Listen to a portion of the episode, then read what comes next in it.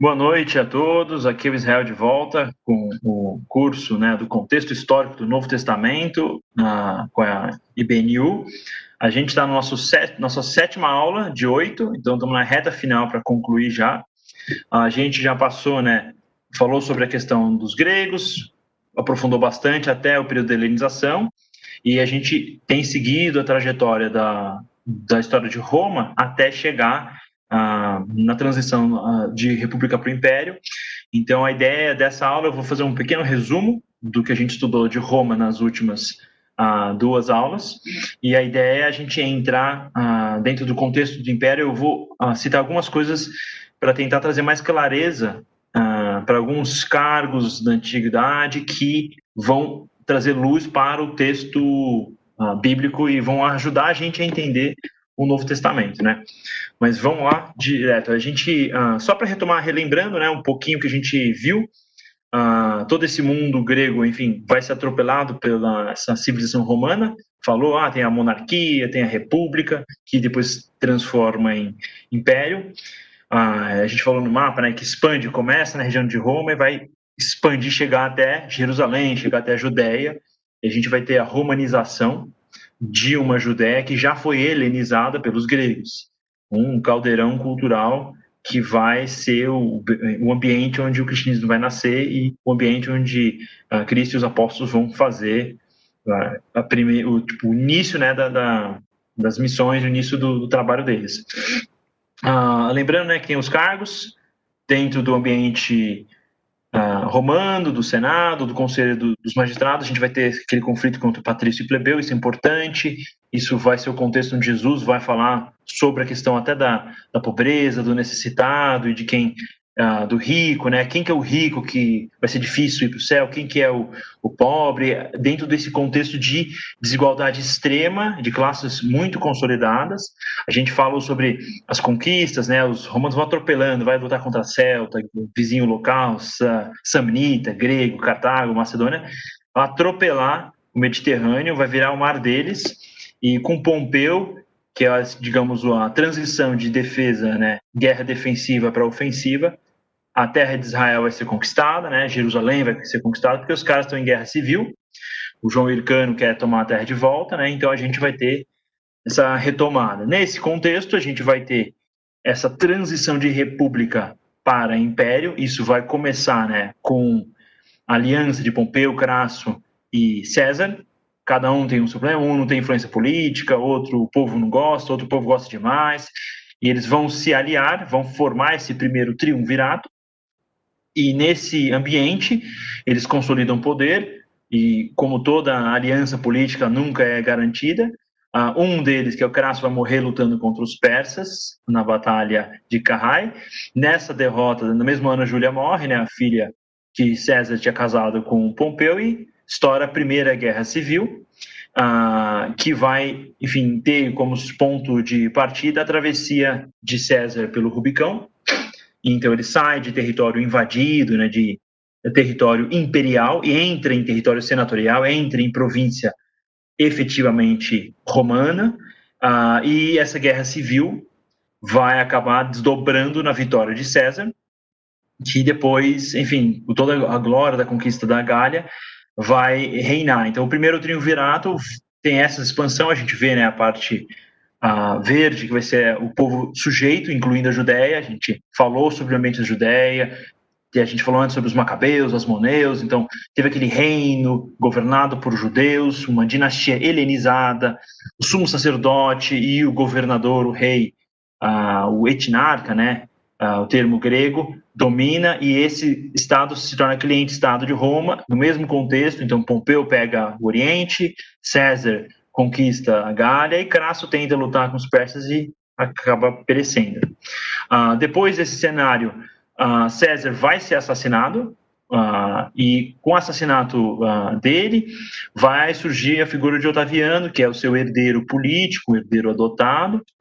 Então, nesse contexto, Otaviano vai formar um outro, né? Vai perseguir, matar os assassinos dele, Brutus, tal, vão resolver tudo vai unificar o império e vai formar mais uma aliança, né? O segundo triunvirato, que é Otávio, Marco Antônio e Silepto, E a gente não conhece muito bem sobre ele porque ele basicamente não é muito relevante e ele some do mapa rapidinho.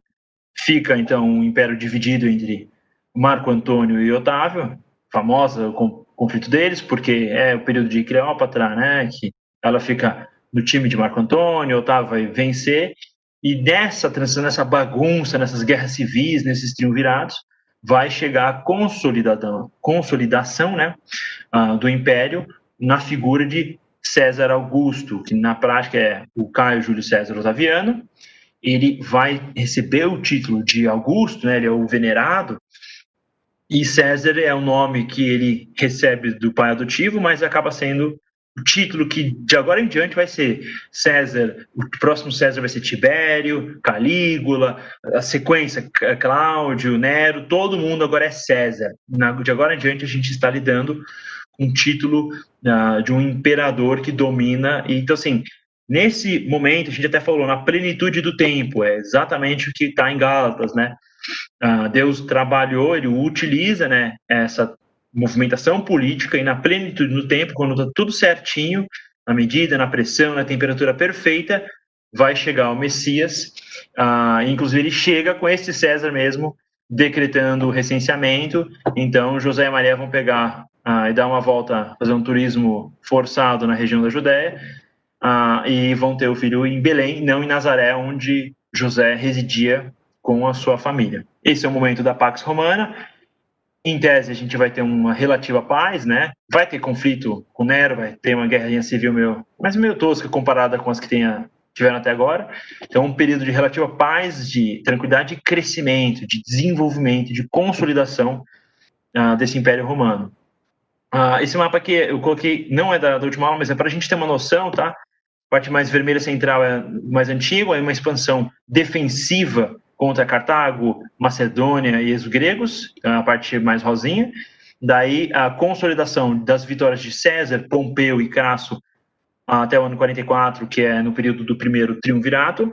E daí o amarelo a gente está ano 14, a gente está com o Otávio, o Augustus, né, César Augusto, que vai consolidar a Península Ibérica, consolida a região do, dos Alpes, e vai entrar, por exemplo, na Galácia, na região onde depois uh, vai ter a Carta dos Gálatas, vai, vai meio que consolidar, e a terra de Israel vai ter mudança política, que é um dos temas principais da aula de hoje, né? Uh, qual que é o contexto político que Israel vai estar, a região, quando Jesus nasce. Uh, então, vamos lá. Uh, a gente falou sobre engenharia, isso é importante a gente ter essa noção, tá? Para entender o que aconteceu em Israel, é importante a gente saber o que aconteceu em Roma. Então, isso aqui é uma figura de Roma. É obras religiosas gigantescas como o Panteão, é o Coliseu, espetáculos, a questão da cultura helênica, né, exposta para o povo, banhos quentes, as estradas bem feitas, aquedutos, uh, levando água onde era necessário. Então, isso foi o marco a característica, né, a marca do Império Romano. Se tem romano no lugar, vai ter engenharia de qualidade, vai ter a presença do exército romano. Então a gente vai chegar na figura do Herodes o Grande. Herodes é um nome complicado. A, gente, você lê o Novo Testamento, você vai ver um monte de Herodes. Então é, é confuso a princípio, porque a maior parte dos Herodes que vocês verem no Novo Testamento não é o Herodes o Grande. Uh, basicamente ele não é uh, não está no Novo Testamento mas o Herodes ele vai criar o ambiente do, do, enfim, do reino da Judéia, da província da Judéia, que é um ambiente uh, que vai gerar toda a atenção. Uh, por exemplo, Jesus vai ser chamado rei dos judeus. Em que contexto? Tinha um rei dos judeus, tem um conflito, tem uma instabilidade política. Esse Herodes é importante a gente conhecer a vida dele, porque ele vai gerar uma dinastia herodiana, vai ter uma penca de descendente ah, de, o cara teve 10 esposas, então sim, vai ter muito descendente. Tudo bem que ele matou uma penca de filho também, mas esse Herodes o Grande vai criar essa, esses Herodes, esses filhos, né, que vão ter o mesmo nome, e eles vão aparecer na Bíblia fazendo coisas diferentes, só para a gente não achar que é o mesmo cara que durou 150 anos. Então vamos para o primeiro Herodes, porque ele realmente impacta o texto. Ele nasce em 74 a.C., vai morrer basicamente quando Jesus nasce, que engraçado, Jesus nasceu antes de Cristo, é, é muito legal isso. Errinho do calendário. Então ele vai ser filho do Anti, Antípatro, o Idumeu, a gente falou sobre ele no período dos Macabeus, né? E uma mãe Namateia. A gente falou sobre os Nabateus, a região meio que do sul, perto da Península Arábica, uh, uh, Petra, né, é a capital deles. Na Guerra Civil dos Macabeus, eles vão buscar refúgio, vai ter exército naquela região. Uh, então, Antípatro ele vai ser oficial de João Hircano, que é o final da dinastia dos Asmoneus, e ele vai acabar herdando essa dinastia como governador da Judéia nessa transição da bagunça que estava rolando com Roma, nessa questão dos triunviratos, essas guerras civis, nessa nesse caos, Antípatro ele herda esse reino. Uh, e quando ele herda, ele já bota o filho dele, que é esse tal de Herodes, é, jovem, 25 anos, e ele assim, ó, você vai governar uma região meio inútil, a gente falou sobre isso, que é a Galileia. Daí Antípatro vai ser assassinado, basicamente um ano uh, depois, uh, é, é, muito próximo né, com o assassinato de, de César, né, Júlio César, e Herodes vai suceder uh, ele, enfim, o pai dele como governador. Não era para suceder, não tinha uma dinastia, foi um pouco rolo, mas isso mostra que Herodes já é uma figura de autoridade que vai ser um contraste muito forte com a proposta de Jesus. É uma figura que já vai desejar o poder e vai tomar ele para ele mesmo. Nesse contexto da guerra civil, o Herodes ele vai apoiar Otávio e Marco Antônio uh, e os dois vão vencer. Então ele se dá bem. Uh, nesse, nesse, nessa transição, né, que ele apoia os dois, uh, vai acontecer uma segunda coisa. Ele vai estar, tá, bom, Marco Antônio, que é o, o digamos o brother, né, de Herodes em Roma, eles são amigos, estão aliados, fechou, Herodes está sossegado. Daí vai rolar uma bagunça na Judéia. Antígono, que é filho do aquele Aristóbulo II, lembra? Aristóbulo era um outro time, tinha dois times dos Asmoneus. O João Hircano é o time mais dos fariseus, Aristóbulo é mais ah, varzeado, é o cara mais helenizado. Esse Aristóbulo vai ter então seu, seu descendente, que é o Antígono, que é mais alinhado com o antigo império dos Seleucidas, que perdeu relevância porque foi derrotado pelos romanos e vira a região da Pérsia. Uh, nesse período a gente está já com o Império Parta. Os partos são os caras que derrotaram Crasso, lembra? É um dos três do Triunvirato. Então, nesse contexto, esse Aristóbulo ele vai tirar o Herodes, o Herodes vai fugir e ele vai dominar a região da Judéia por três anos, basicamente. É pouco tempo, mas assim, reta final da República, ah, tá uma confusão e Herodes vai fugir para Roma. Então ele vai ver tudo que a gente viu aqui sobre a engenharia romana, a cultura, o poder, a, assim, a magnitude desse império. Herodes vai observar isso na sua juventude. Nesse cenário, ele vai falar assim, cara, vai chegar para Roma e falar, olha, eu sou seu homem, vocês têm que me colocar lá, eu vou manter a Judéia sujeita a Roma e não aos persas.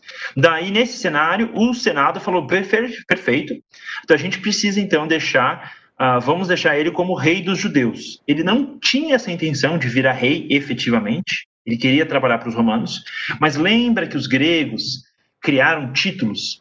Ah, a gente tem monarquia, diarquia, um rei, dois, dois reis, isso é, vem do grego. O etnarquia também vem do grego. E etnia, a ideia é que você vai governar uma etnia, então você vai ser rei da etnia dos judeus.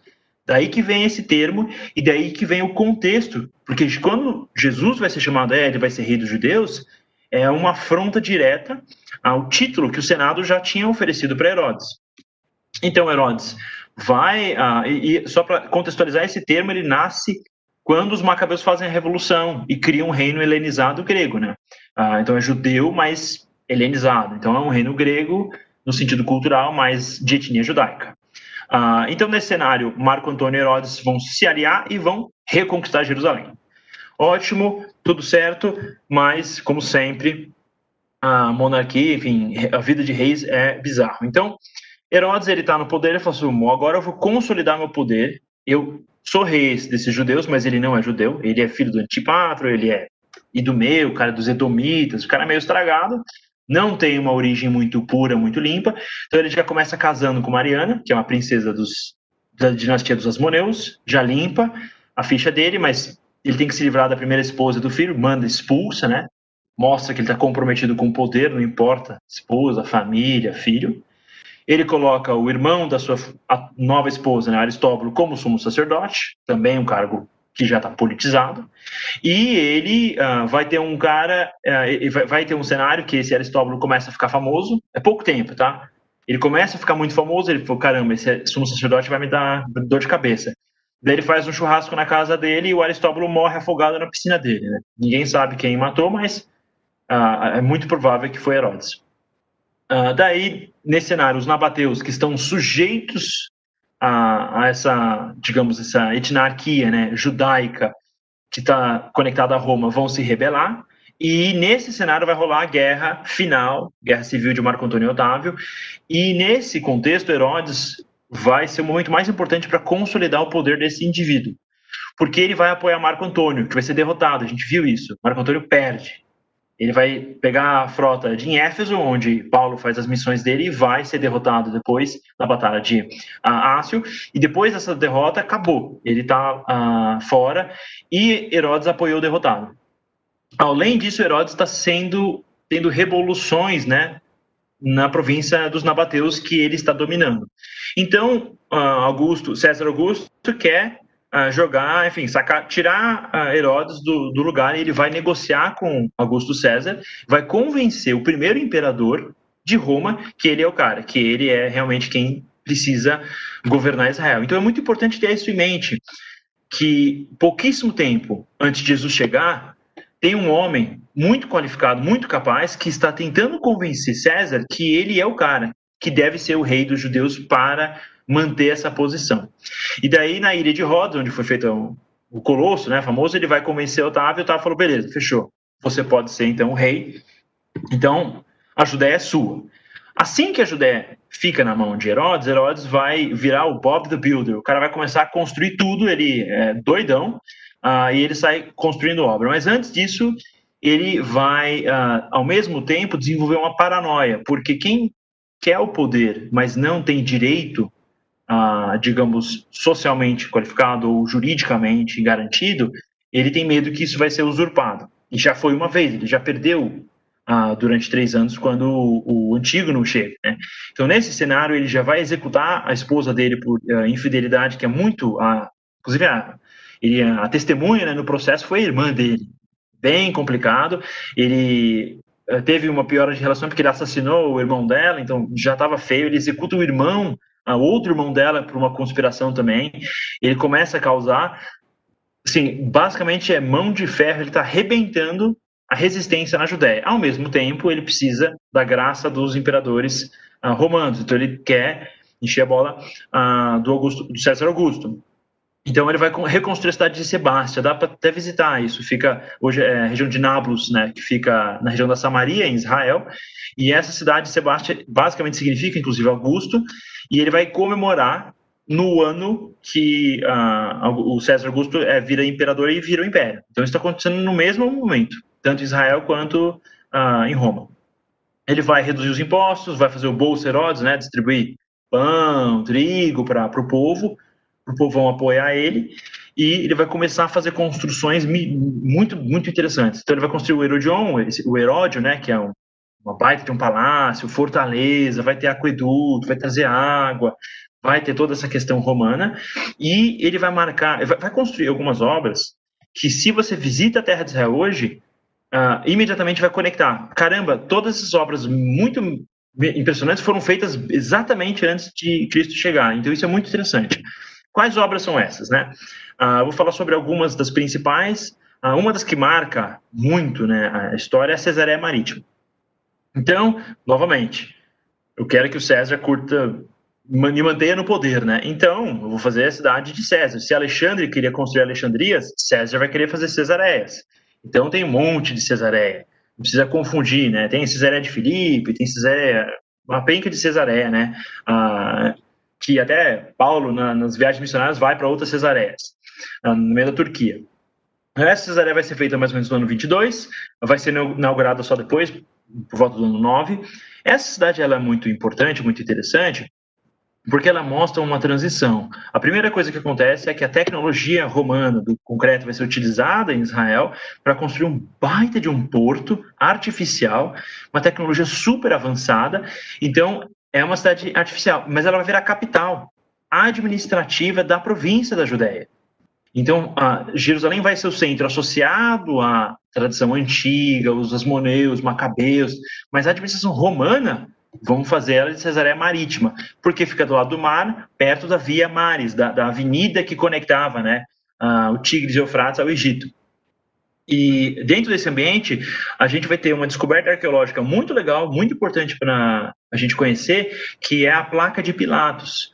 Porque nesse ambiente de estudar a história da Bíblia, até recentemente tinha muito questionamento. Ah, caramba, isso é tudo história, a Bíblia aceita qualquer coisa, papel, não tem problema, é religião, isso é questão de opinião.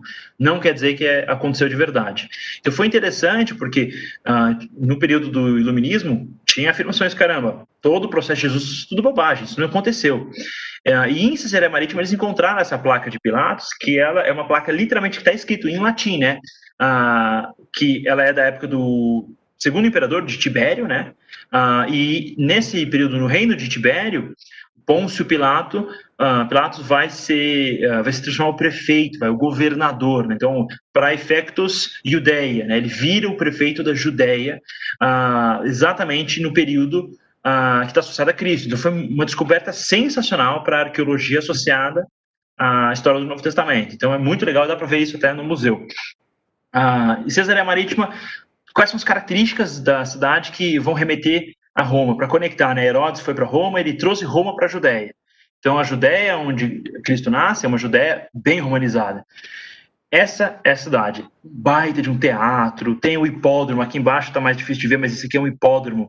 Ah, os circos máximos, né, que foi feito, o circo máximo que foi feito em Roma no período da monarquia. A gente tem aqueduto, colunas. Aqui é difícil de ver nessa imagem, talvez vocês consigam ver tô colocando uma coisa vermelha do lado aqui, esse é onde ficava o palácio, tinha uma piscina, beira-mar, então o, o, foco de Herodes era ter uma vida maravilhosa, esse cara realmente queria ter poder na pancada, no domínio, e ele conquistou, e isso é fruto da obra uh, que ele faz, então é uma construção, uma cidade muito grande, e é uma cidade que uh, Paulo vai ser preso, quando ele vai ser enviado depois para Roma, ele vai passar um tempo preso, uh, inclusive em Cesareia Marítima.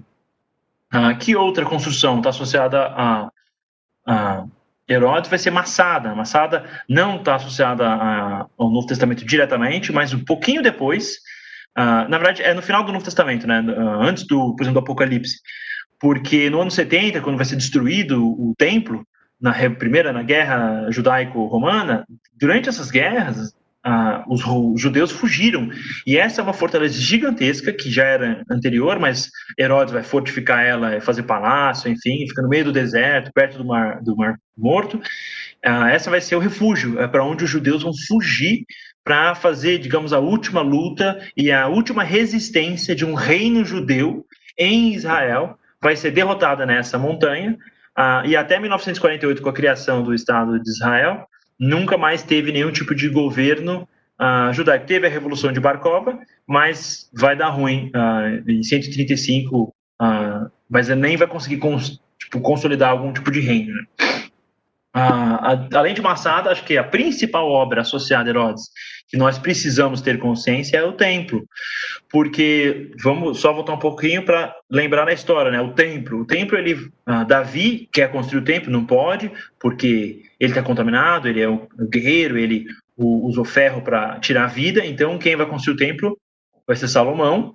Uh, inclusive o templo não pode ser feito com ferro, porque ferro é usado para matar, e esse templo vai ser feito em 966 antes de Cristo. Então a gente está falando mil anos antes vai ser esse templo de Salomão, mas ele vai ser destruído pela Babilônia, Nabucodonosor, 586.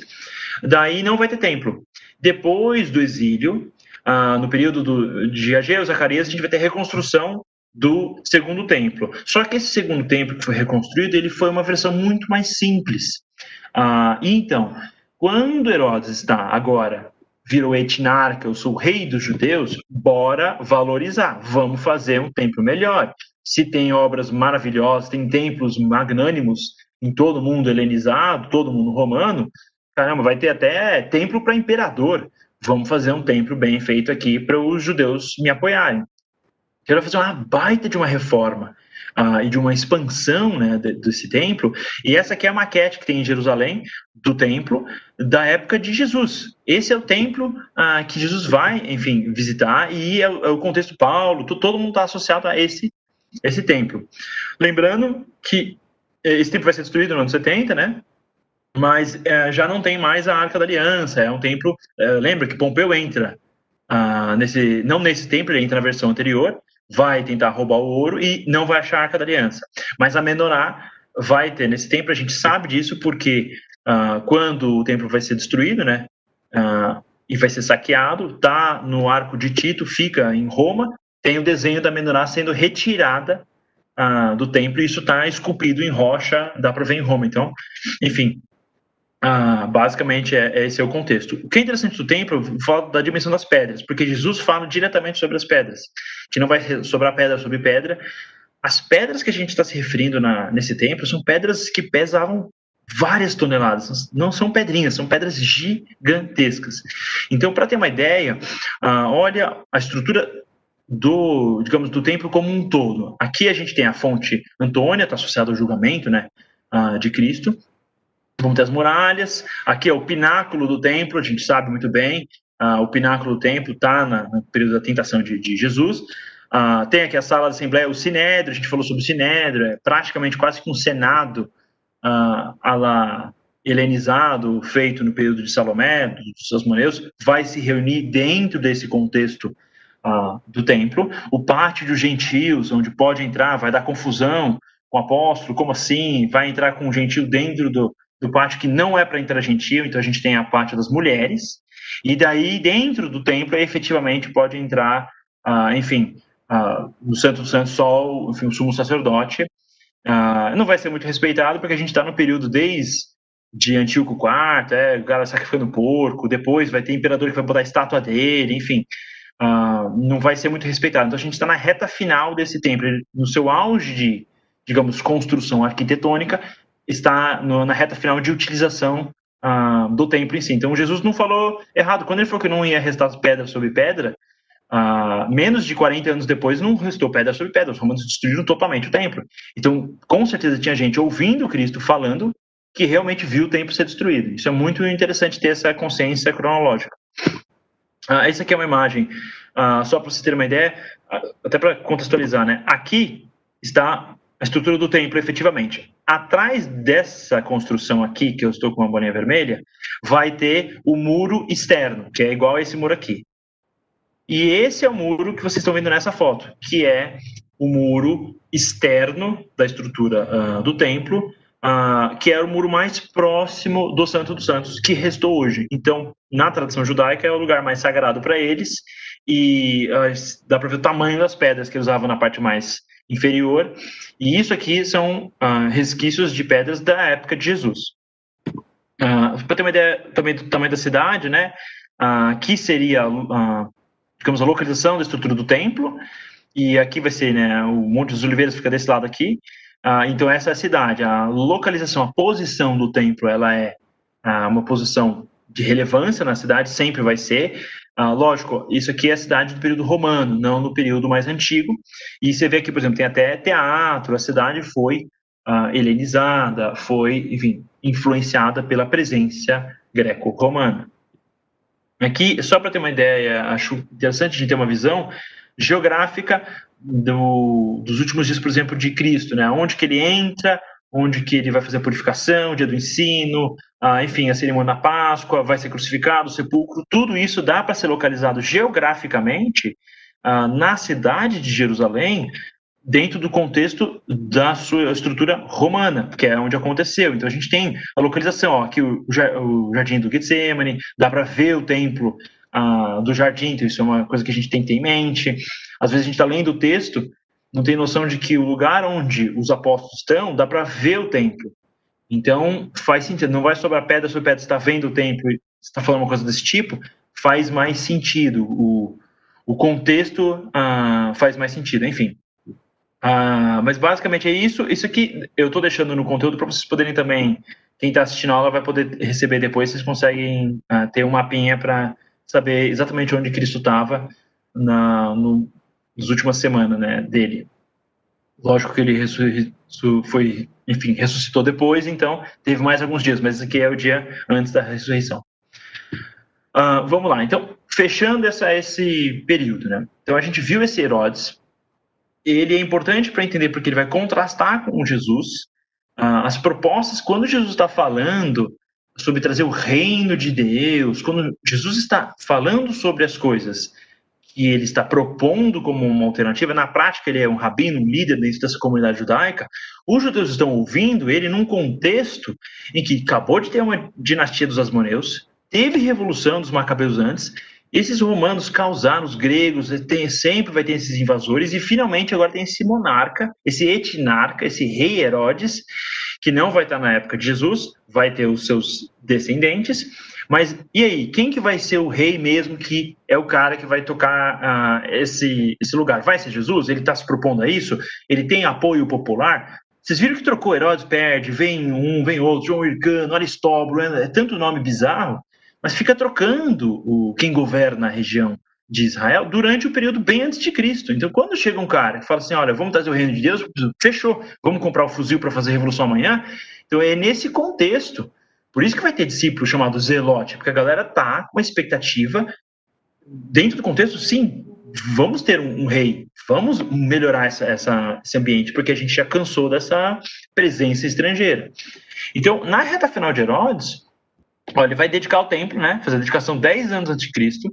Vai inaugurar a Cesareia Marítima 9 anos. Executa filho, que o cara curtia matar filho. Enfim, mata filho por traição, mata outro, vai perseguir fariseu. E ele morre 4 anos antes de Cristo. Então, é muito possível, tem que... A datação não é perfeita, mas é muito possível que eles... Enfim, morreu Herodes e Jesus nasceu, tipo, basicamente no mesmo período. E esse reino vai ser dividido entre seus uh, descendentes, mais ou menos, porque Salomé é meio que irmã, enfim, não é exatamente descendente, mas Arquelau vai ficar com a parte azul, ou seja, Judéia, Jerusalém. Inclusive, uh, José, quando Arquelau fica nessa região, ele sabia, José fala, caramba, esse Arquelau, ele, ele é um cara zoado, ele é igual o pai dele, Herodes o Grande, não era um, um cara muito bom para... Então José vai querer morar em outra região, vamos ficar lá em Nazaré que Nazaré está com Herodes Antipas, né? Vai ficar nessa região roxa aqui, uma parte que do outro lado do Jordão, que hoje é Jordânia. E ainda vai ter Filipe, né? Que vai ficar com a região do norte aqui da Decápolis, né? Da, da influência muito grega, que era uma região bem organizada. Uh, e vai ficar com, com ele a parte do norte, né? Do outro lado do, do Mar da Galileia. Uh, enfim, vai ter mais um reinozinho menor que uh, fica associada a Salomé. Mas essa divisão, o que importa na prática são os dois heróis, Arquelau e Antipas, que vão ter essa presença mais forte. E nesse contexto é que Cristo nasce, e é nesse contexto onde Augusto tá, é César, vamos fazer o censo, vamos organizar as coisas, e vai, uh, digamos, startar esse processo uh, da história da salvação na terra de Israel. Para a gente ter uma ideia, eu não vou entrar em todos os Herodes para vocês não ficarem com dor de cabeça, mas isso aqui é uma forma de a gente ter uma visão geral, tá? Essa é a casa de Herodes. Eu não estou colocando todo mundo, porque esse cara teve cinco esposas oficiais, cinco esposas não oficiais, é uma bagunça. Sério, três páginas a família, a linha efetiva de Herodes o, o Grande. Mas para a gente ter uma noção dos Herodes que tem na Bíblia, uh, então, Herodes o Grande, uh, eu tô, estou colocando aqui, tem as, os textos né, bíblicos associados a cada Herodes, para ter uma ideia. Então, Arquelau é vai ser etnarca, no texto, então, de Mateus 2, 19 a 23, José não vai querer ir para Nazaré, porque Arquelau está dominando Jerusalém. A gente tem o Antipas, que é associado a João Batista, Salomé, que está associado, vai querer a cabeça de João Batista. Vai ter o Herodes Agripa, o primeiro, esse aqui uh, se achando o máximo, em Atos 12, Deus vai, enfim, ele vai ser morto, e vai ser comido pelos bichos lá. Nesse, inclusive esse caso é engraçado. Uh, isso é história que a gente tem na Bíblia. Só que se você pega um historiador que nem o Joséfo, que é uma fonte muito, enfim, a fonte extremamente uh, histórica da, daquela região naquela época, ele mesmo vai falar que Herodes Agripa também morreu numa situação complicada, enfim, doente. Então é interessante uh, saber que Herodes é qual e o que, que, aconteceu. E esse Herodes Agripa II é que está associado a Paulo, que fala uh, que Herodes, caramba, podia até liberar ele, mas ele apelou a César, então eu não posso mais não posso mais julgar ele, ele tem que ir para a segunda instância, no caso para a última instância. Então, são esses Herodes diferentes dentro do contexto. E por que, que tem tanto Herodes? Porque esse Herodes o Grande fez esse reino que durou muito tempo e construiu muitas coisas e consolidou o poder da família dele. Então, dentro do contexto, ah, enfim, da presença judaica, que vai basicamente ser muito fragilizada na reta final e até o ano 70 não vai ter mais, então, desde que Jesus nasce até o fim, eh, enfim, da presença judaica como, em, digamos, estrutura governante dentro da Judéia, é só a família herodiana, basicamente, que reina. Então, isso que vocês podem depois consultar, os textos, mas uh, o que, que, vai acontecer, então, com a Judéia? Arquelau, que está governando a Judéia, dentro desse início de transição, vai ser removido por Roma de primeiro, então só vai ter presença herodiana em outras regiões, como, por exemplo, na, na Galileia, e a base, a operação, a sede da operação da província da Judéia vai ficar na mão de Roma. E de que forma? Primeiro, período de 6 até 41, que é o período basicamente do ministério de Jesus e, uh, da, enfim, que ele é crucificado e vai ser, enfim, ressuscitar, é o período dos praefectos, que são governantes de regiões. Então, Pôncio Pilato, família patrícia romana, o cara teve uma trabalhou na Espanha, enfim, era um cara que estava seguindo carreira. Ficou e na Judéia durante o um período de 10 anos, mais ou menos. Uh, ele é o período desses prefectos. Depois desse período, vai ter um período curto uh, de conflito. Esse Herodes Agripa vai estar associado ao César que muda, período de Calígula, é uma bagunça em, em Roma. E vai ter um breve período de reino da Judéia, e daí vai chegar o período dos procuradores, de 44 a 70. Daí, nesse período, vai meio que rolar uma tensão, vai rolar uma guerra civil. Que é quando rola a guerra civil, uh, o pessoal entra pesado, Vespasiano, enfim, Tito, vai arrebentar de vez uh, o povo de Israel, vai destruir o templo, e a partir desse momento a gente vai ter o legatus como figura de governante. E o legatus é um cargo militar. Uh, é, um, é, é literalmente um general, para mostrar que mudou de governo civil para governo militar. Israel vira ditadura militar a partir desse momento. E nesse, nessa transição, ninguém curte ditadura, enfim, militar, especialmente de um povo estrangeiro. Uh, e desse ambiente, o Simão uh, Bar, uh, Barcoquebas, né, Barkofba, esse cara vai falar: Eu vou ser o Messias. Ó, eu sou o Messias, eu sou aqui, eu vou trazer a linhagem de Davi, deixa que eu crio o reino. E isso é um momento interessante, é, é pouco estudado por gente, mas isso vai gerar uma baita de uma dor de cabeça, porque nesse momento, todo mundo que já seguia Cristo e falava: caramba, eu já sei, eu já estou com aliança, Jesus foi o Messias. Quando o Barkov fala eu sou o Messias, você assim, não, você não pode ser. A gente já tem Messias, já, a gente já está tá tudo bem. Então vai criar uma cisão. Quem era judeu e não tinha, enfim, se alinhado com Cristo, uh, e acabou alinhando com o Barkov, acabou criando uma cisão, porque eles vão ser derrotados nessa tentativa e vai depois criar uma separação amarga entre os cristãos e os judeus. Isso vai desdobrar em perseguição dos judeus por parte dos cristãos quando eles se consolidam e deixam de ser perseguidos pelo Império Romano. Então isso é interessante, que esse foi um momento uh, histórico muito forte que criou essa, essa divisão. Uh, eu vou entrar um pouco sobre a parte militar romana, porque eu falei tanto sobre guerra e sobre conflito, e a Bíblia menciona cargos militares, acho que é interessante a gente ter um pouco essa noção. Então, uh, vamos entrar. Assim, a ideia é só ter um panorama geral, não quero entrar em coisas muito detalhadas, mas uh, acho que três pontos que eu quero que a gente consiga lembrar e conectar bem, uh, associado ao período romano militar, a primeira, lembrando, né, tinha o exército antigo, que tinha aqueles, o triário, o príncipe, o rastate, tinha aqueles tropas específicas, tinha todo um modelo de manípula que era 120 soldados, eles tinham desdobrado do falange grego, tinha toda uma tecnologia que foi descartada por Caio Mário, aquele é confuso lá, teve briga com Sula, foi bem antes, né, de Júlio César, e ele vai reformar o exército. A reforma dele vai ter efeitos sociais uh, enfim, econômicos, civis, políticos, vai fazer, vai mudar a Roma para sempre. Só tem império por causa dessa reforma militar.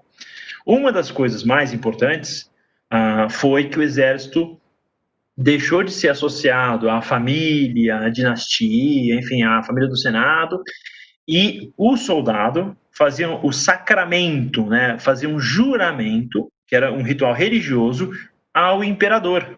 Então o soldado virava um, um, sujeito direto ao imperador. Isso é comum com tribalismo, sempre tem aquela. O, o, por exemplo, um, um viking ou um celta, ele está sujeito ao chefe tribal, uma relação sagrada, né? ele está sujeito religiosamente e militarmente. Isso é importante, que mantém o domínio. Basicamente, uma relação, por exemplo, de um guerreiro santo, né? de uma jihad, de uma cruzada, a mesma lógica. Então, ele está religiosamente linkado ao seu, digamos, ao imperador, à pessoa física do imperador. Uh, mas antes de ter a pessoa física do imperador, isso era quem? Eram os caras poderosos, tipo Crasso, tipo Júlio César. Enfim, a segunda coisa que ele faz, que eu acho que é a coisa mais importante que foi feita, das reformas é que o soldado ele tinha que ser uma pessoa de posses, com terra e com o um mínimo de, uh, digamos, recurso para uh, eh, fornecer seu próprio armamento. E a carreira militar, nesse momento, ela vai virar carreira militar profissional. profissional. Basicamente, o cara vira funcionário público. Então, a base de todos os exércitos que existem hoje é essa, essa reforma.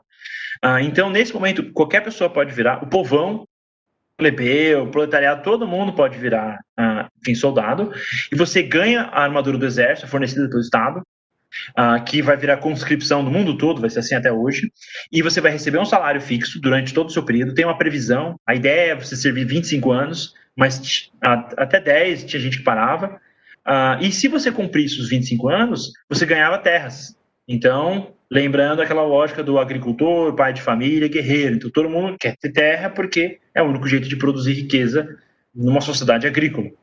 Ah, e, digamos, era basicamente o mundo todo era assim até a Revolução Industrial. E então, esse é o contexto. Outra coisa interessante é que ah, a gente não sabe muito disso, mas no contexto das guerras de Cartago e tal, tinha estandarte de todo tipo de animal. Ah, tinha do, do, do touro, tinha, tinha, vários bichos nos estandartes, era uma confusão. E foi essa reforma que falou: olha, vamos ter um estandarte, que vai ser o da Áquila, que significa águia.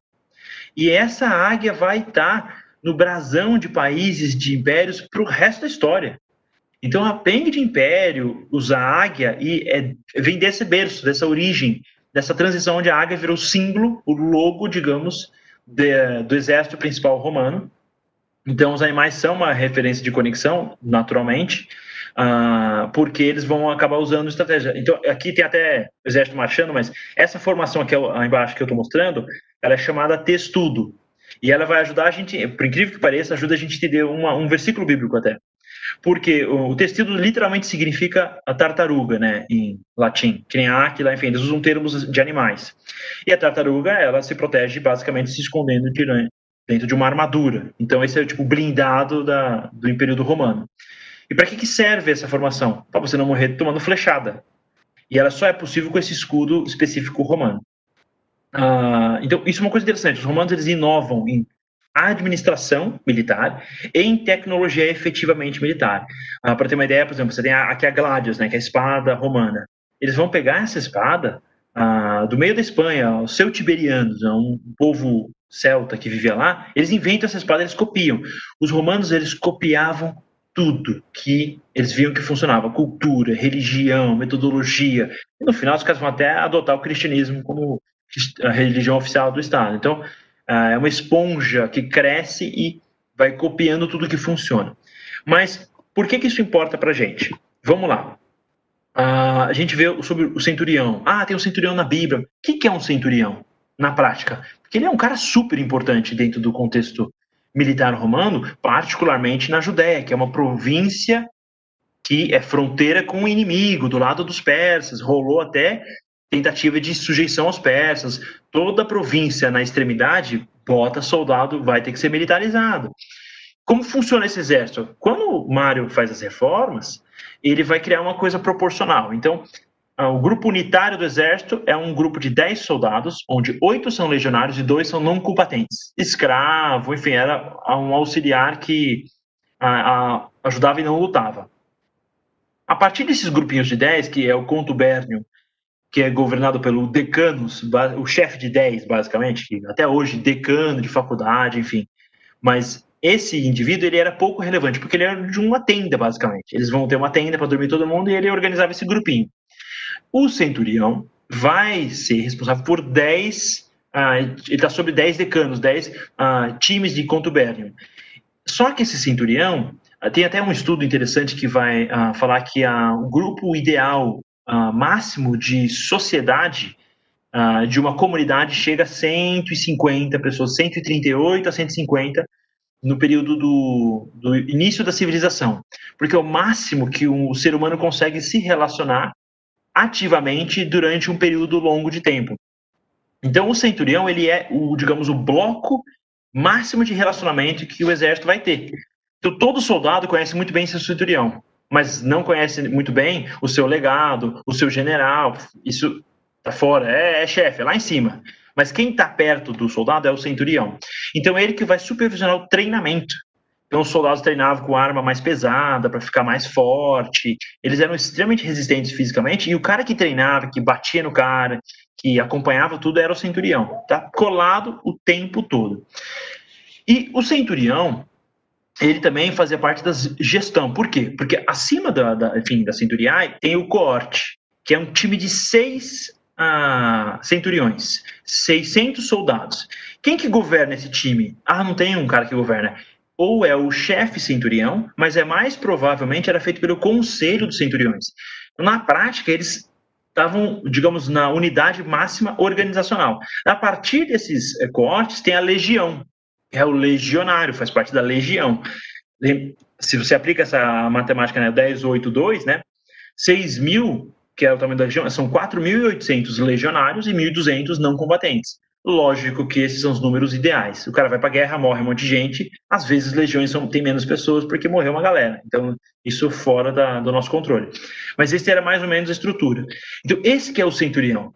O centurião ele é, ele é, o cara, ele é basicamente dentro da estrutura, ele é a pessoa mais próxima, mais influente dentro da, do dia a dia do exército. E lógico, o legado, por exemplo, vai ser um cargo político. Vai ter o um período que a região de Israel, a Judéia, vai ser governada por legados. Por quê? Porque é um cargo político, então é basicamente o chefe, mas quem opera é o centurião. E o general é um cargo muito mais poderoso, tem vários legados abaixo dele, e esse general, enfim, vai ter várias legiões, enfim, vai, enfim, fazer as, comandar batalhas um pouco maiores. Também tem os auxiliares, que é o estrangeiro, isso até de onde vem dos Estados Unidos, o estrangeiro que quer servir o exército, ele vira cidadão, mesma lógica. O cara é de pontos, o cara é da Gália, ele quer servir como cavaleiro, como arqueiro, com uma especialidade daquele país. Tinha um, um slot livre para esses auxiliares e fazia cinco, 25 anos de serviço, o cara virava cidadão romano, ele e a família toda. E por último, você tem a, a, cavalaria, que é sempre vai estar associada a pessoas mais ricas e poderosas. Então, quando você tem um acampamento militar romano, você uh, tem o praefectus castrorum, né, que é o prefeito, né, o gestor administrativo do acampamento. E ele está associado à cavalaria. Então, tem toda uma, uma organização militar. Então, a presença militar está muito forte na Judéia durante o período do Novo Testamento. Daí vai fazer sentido. Uma coisa que talvez hoje, a gente, se a gente lê esse texto, faz nenhum sentido, porque não tem nenhuma conexão com o nosso dia a dia. Mas uma das coisas que essa reforma fez é o que eles falaram, a mudança de logística. Porque qual é o maior problema de guerra? Você tem os soldados, mas você tem que alimentar o soldado. Tem que ter cobertor para soldado, tem que ter cama, tem que ter trigo, tem que ter um monte de coisa. E daí essa estrutura logística fica andando atrás do exército. E daí, se eu quero destruir o exército, eu destruo a logística deles. O que, que o Mário fez? Os soldados vão carregar toda essa logística. E eles que se livrem. É 25 a 44 quilos. Eles que, meu, fica forte, aguenta aí, vai marchar 30 quilômetros por mês. E é, fechou, aguenta o tranco. Então, em esse ambiente, essa marcha é treinamento, tá? Carregando todo esse peso. Então, esse, essa mudança fez com que o pessoal chamava os soldados de mulas de Mário.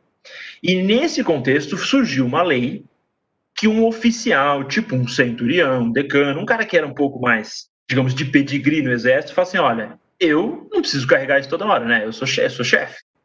Então, uma lei que permitia que um oficial militar falasse para qualquer pessoa: olha, eu estou cansado, você vai carregar isso aqui. Mas por quanto tempo? Porque você vai matar o civil, porque é muito pesado. Ah, por uma milha romana, né? E daí vai fazer sentido aquele versículo. Se alguém forçar a caminhar uma milha, vá com ele duas tinha uma legislação que abertamente permitia que o oficial forçasse um indivíduo a fazer isso. Então é interessante ter esse contexto. Acho que do, da parte militar são dois pontos que eu queria a, focar, e o último ponto interessante que eu queria entrar é na armadura, porque a, Paulo, em Efésios 6, vai falar sobre a armadura de Deus. E eu vi várias vezes desenhos de coisas medievais, enfim. o que ele usa para descrever a armadura Tudo que ele usa é exatamente o que mais importa para a armadura de um romano. E cada item tem uma relevância muito particular. Então pega o cinto da verdade. O que um cinto faz hoje? Segura a calça. É um cinto, mas o cinto romano do legionário é esse cinto aqui. O balteios, o balteia. Isso aqui protege a virilha do soldado. É extremamente importante. É a única proteção que ele vai ter. Então não é só um cinto. A verdade não é só para segurar as calças, ela, é, ela, vai preservar o futuro desse soldado. Você tem a couraça da justiça, essa, que é chamada lorica segmentada, né? Porque ela é segmentada em vários pedaços de metais. Ah, essa é uma couraça que é fundamental, ela protege o coração. Ela basicamente é a peça de armadura colada ao corpo mais ah, relevante para sobreviver, depois do capacete, eu acho. Ah, mas então é essa, esse contexto. Daí ele vai falar que o pés calçados com prontidão do evangelho ah, da paz. Tem uma coisa, é, essa, o nome Caligai vai ser criado na época de Calígula, mas ah, esse calçado existia antes. E ele é tipo uma chuteira de futebol, então vai ter um pedacinho de metal embaixo dessa, dessa chinela, sandália que eles usavam, ela é de couro, e ela permite o cara marchar 30 km carregando 25 kg nas costas. Então ela é muito importante e ela representa a eficiência do exército romano em fazer as estradas expandir e conquistar. Então, quando a Paulo fala de pés calçados com a prontidão do Evangelho da Paz, está usando a própria estratégia, né? Olha, a eficiência e a prontidão romana para conquistar e trazer guerra. A gente tem que ter a mesma eficiência e prontidão para trazer paz, propondo uma ideia totalmente uh, diferente do que, enfim, serviu, mas usando o exemplo que todo mundo conhecia. Daí você tem um, o escudo da fé. No versículo fala literalmente que vai proteger de uh, flechas, né, de fogo, né, do maligno, porque o escudo é esse escudo, é a única peça que os romanos inventaram sozinhos na prática. E esse escudo é o maior escudo que tinha na antiguidade, no período clássico. E eu falei sobre a formação do textudo. Basicamente, se os romanos quisessem fazer um cerco numa cidade tipo Jerusalém e conquistar, faz um monte de tartaruguinha, vai todos os testudos e você conquista sem tomar flechada. Então o escudo realmente impede você de tomar flechada praticamente integralmente. Então a, o escudo da fé não é um escudo qualquer, não é um escudo de um paladino medieval que é pequenininho, é um baita de um escudo. Ah, e o que é legal, o capacete da salvação, muito legal, que é chamado de galeia, né? Porque ah, ele é o capacete da salvação. E tem uma característica desse capacete, que é essa parte atrás aqui do pescoço, ele é feito de um formato que, mesmo tomando uma martelada enfim, na cabeça, a, a, estrutura era muito resistente e protegia a cabeça, que é a parte mais importante do corpo. E se o ser humano ele é atacado no rosto, ele normalmente vira para a direita ou para a esquerda para não uh, ser atacado no olho. E essa proteção do pescoço, ela literalmente salva a vida do soldado, porque ela impede ele de ser degolado. Então, é muito interessante uh, essa relação. E por último, né, a, a palavra de Deus vai ser a espada do Espírito, que é, digamos, a única parte ofensiva, que é essa a Gladius que eu falei. É uma espada basicamente ofensiva, ela só ataca. Muito interessante. Ela é a melhor espada da, da, da época. Então, acho que esse é o contexto, só para a gente ter uma ideia de, de quais são os elementos, enfim, que Paulo está citando diretamente. Não, ele não está citando uma armadura aleatória, ele está literalmente pegando a armadura romana e só está usando ela para explicar o que seria, enfim, lutar ah, por Deus, tem uma armadura da fé, né? Esse aqui, só vou explicar, esse pirma aqui é uma invenção também que eles fizeram, não está na armadura de, de Paulo, mas ele era uma estratégia romana muito boa, porque você arremessava essa lança e ela prendia no escudo, dobrava e, e pesava. Então, cada coisa feita pelos romanos tinha um objetivo planejado, mostrando a eficiência deles. Uh, agora, eu estou na reta final já da aula, inclusive, uh, se vocês quiserem fazer pergunta, já pode fazer pergunta. Eu vou até abrir aqui para conseguir ver as perguntas se vocês fizerem. Uh,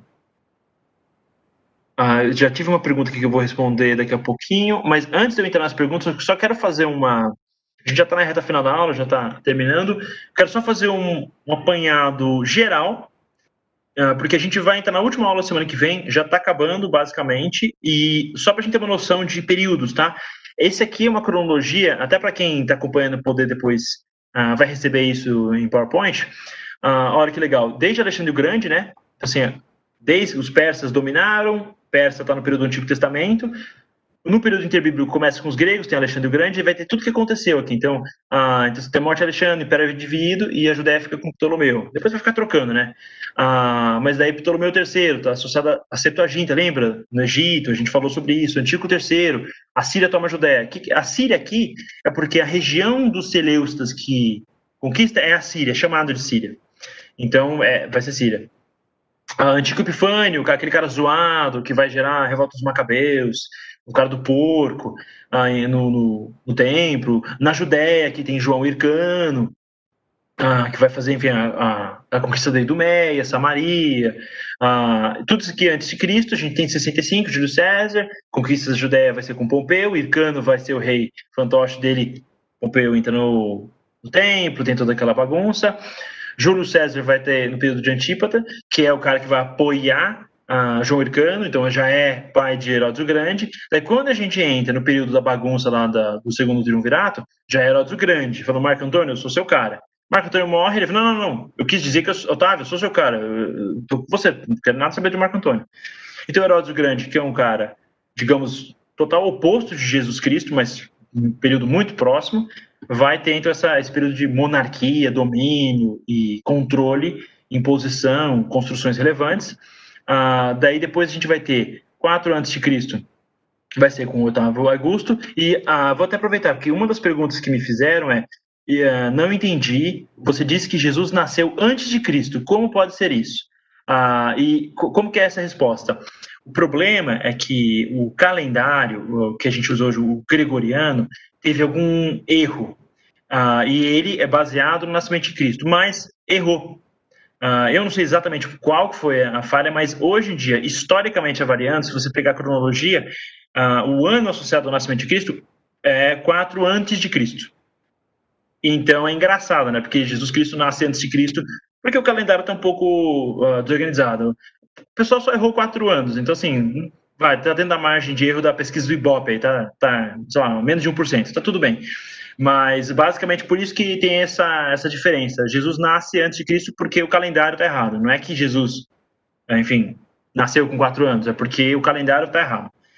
Uh, mas então, nesse período de Otávio e Augusto, é, vai ter o, cen o censo, José Maria, Jesus vai nascer. Daí, Herodes, ano 6, dois anos depois, vai ter o Herodes enfim, o Herodes morre no 4 também, Arquelau vai substituir ele, vai se separar, eh, vai ter Herodes Antipas na Galileia, Herodes Filipe no Batané, Traconites e Aranitas. Então você vai ter essa divisão e bem rápido depois Arquelau vai enfim, ser chutado e vai ter prefeitura, para efeitos, né, governo romano na Judéia. Daí a gente entra no período de Tibério, que vai ser o segundo imperador de Roma, um cara miserável, bem complicado. Ele saiu perseguindo todo mundo, matava todo mundo que podia ser potencial concorrente, fazer, procurava quem era traindo ele, o cara maluco. Tem uma característica de, enfim, imperadores, ditadores e paranoia, né? Mas, enfim, ele vai matar uma, uma galera e ele vai estar associado tanto à juventude de Jesus e ele vai ser o imperador quando Jesus vai ser, é, enfim, vai morrer e vai ressuscitar. Até porque vocês viram a placa, tá escrito Tibério e tá escrito ponto Pilato. Então isso, inclusive a placa está registrada direitinho, é a mesma data, é mesmo, ah, mesmo momento. Ah, então, quando Saulo vira Paulo, isso na verdade é o mesmo nome, é só mudança de hebraico para grego, mas quando então, enfim, Paulo tá, se converte, ele vai ah, estar no período do governo também de Pôncio Pilato e também de Tibério, mesmo período, porque Tibério, o Pôncio Pilato vai até ano 36 é do ano 26 ao ano 36 o governo dele. Uh, e depois disso, vão ter outros reis. Depois de Tibério vai entrar Calígula, que é outro doido. Uh, Cláudio, tem, tem alguns imperadores até chegar uh, em Vespasiano, é, depois de Nero. Nero é doido pra caramba. Semana que vem a gente fala um pouquinho sobre esses imperadores. Cheguem em Vespasiano e daí dá ruim. Daí os romanos falam assim: olha, a gente tentou incorporar esses judeus, a gente tentou, eles brigaram com os gregos, eles brigam entre eles, eles querem. Cara, vamos destruir tudo e dane-se, vamos fazer do jeito que a gente quer. Isso que vai acontecer no final das contas com a, a Judéia. Uh, e então aqui só para ter um, digamos, uma linha do tempo para lembrar. Então, Augusto, nascimento de Jesus, Tibério, ministério de Cristo, Calígula, Várzea, Cláudio, judeus são expulsos de Roma, é o período que Herodes retoma, vira rei por pouquinho tempo lá em Israel, no comecinho, e, e na Judéia, e depois perde espaço, e daí muda para... Lembra que primeiro era para Effector, depois vira uh, outro modelo de governo, e depois uh, Nero causa loucamente, uh, é quando Paulo vai para Roma, ele é associado à perseguição aos cristãos, enfim, caos total.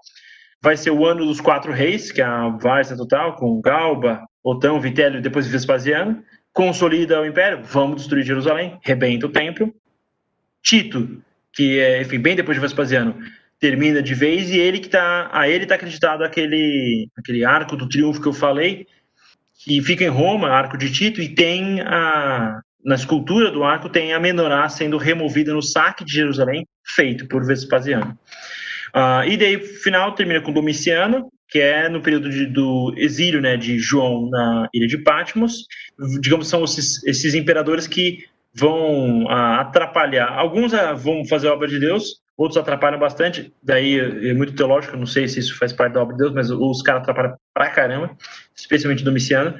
Uh, mas é, esse é, é, o período geral. Então, na aula que vem, a gente vai meio que passar por cima desse período dos imperadores finais, uh, desde, enfim, do final da, do, enfim, do ministério de Cristo, enfim, do, do, do ministério de Cristo até o, o final dos apóstolos, digamos. Uh, e a gente vai ter o contexto tanto do Novo Testamento, a parte grega quanto romana, meio consolidado. E a partir disso a gente consegue estudar, por exemplo, a história da igreja uh, primitiva dentro do contexto, por exemplo, dos pais da igreja, que a gente já consegue entender um pouco melhor por que, que tem o um mundo grego, por que, que tem o um mundo romano, e por que, que a sede da igreja vai ficar entre Roma ou Grécia, ou é a igreja apostólica romana ou é ortodoxa grega. Esse conflito vai durar por mais mil anos. Mas por hoje era isso mesmo. Eu estou vendo aqui, alguém perguntou só sobre a, a questão mesmo da, de Jesus ter nascido antes dele mesmo, que é o caso. Eu não estou vendo mais nenhuma pergunta. Uh, então, eu acho que é isso por hoje, vai ser isso mesmo. Uh, a gente se vê então na semana que vem na nossa última aula dessa série, uh, e a gente vai finalizar o contexto histórico, então, do Novo Testamento. Muito obrigado pela presença de todos, Deus abençoe vocês, e uma boa noite. Até semana que vem.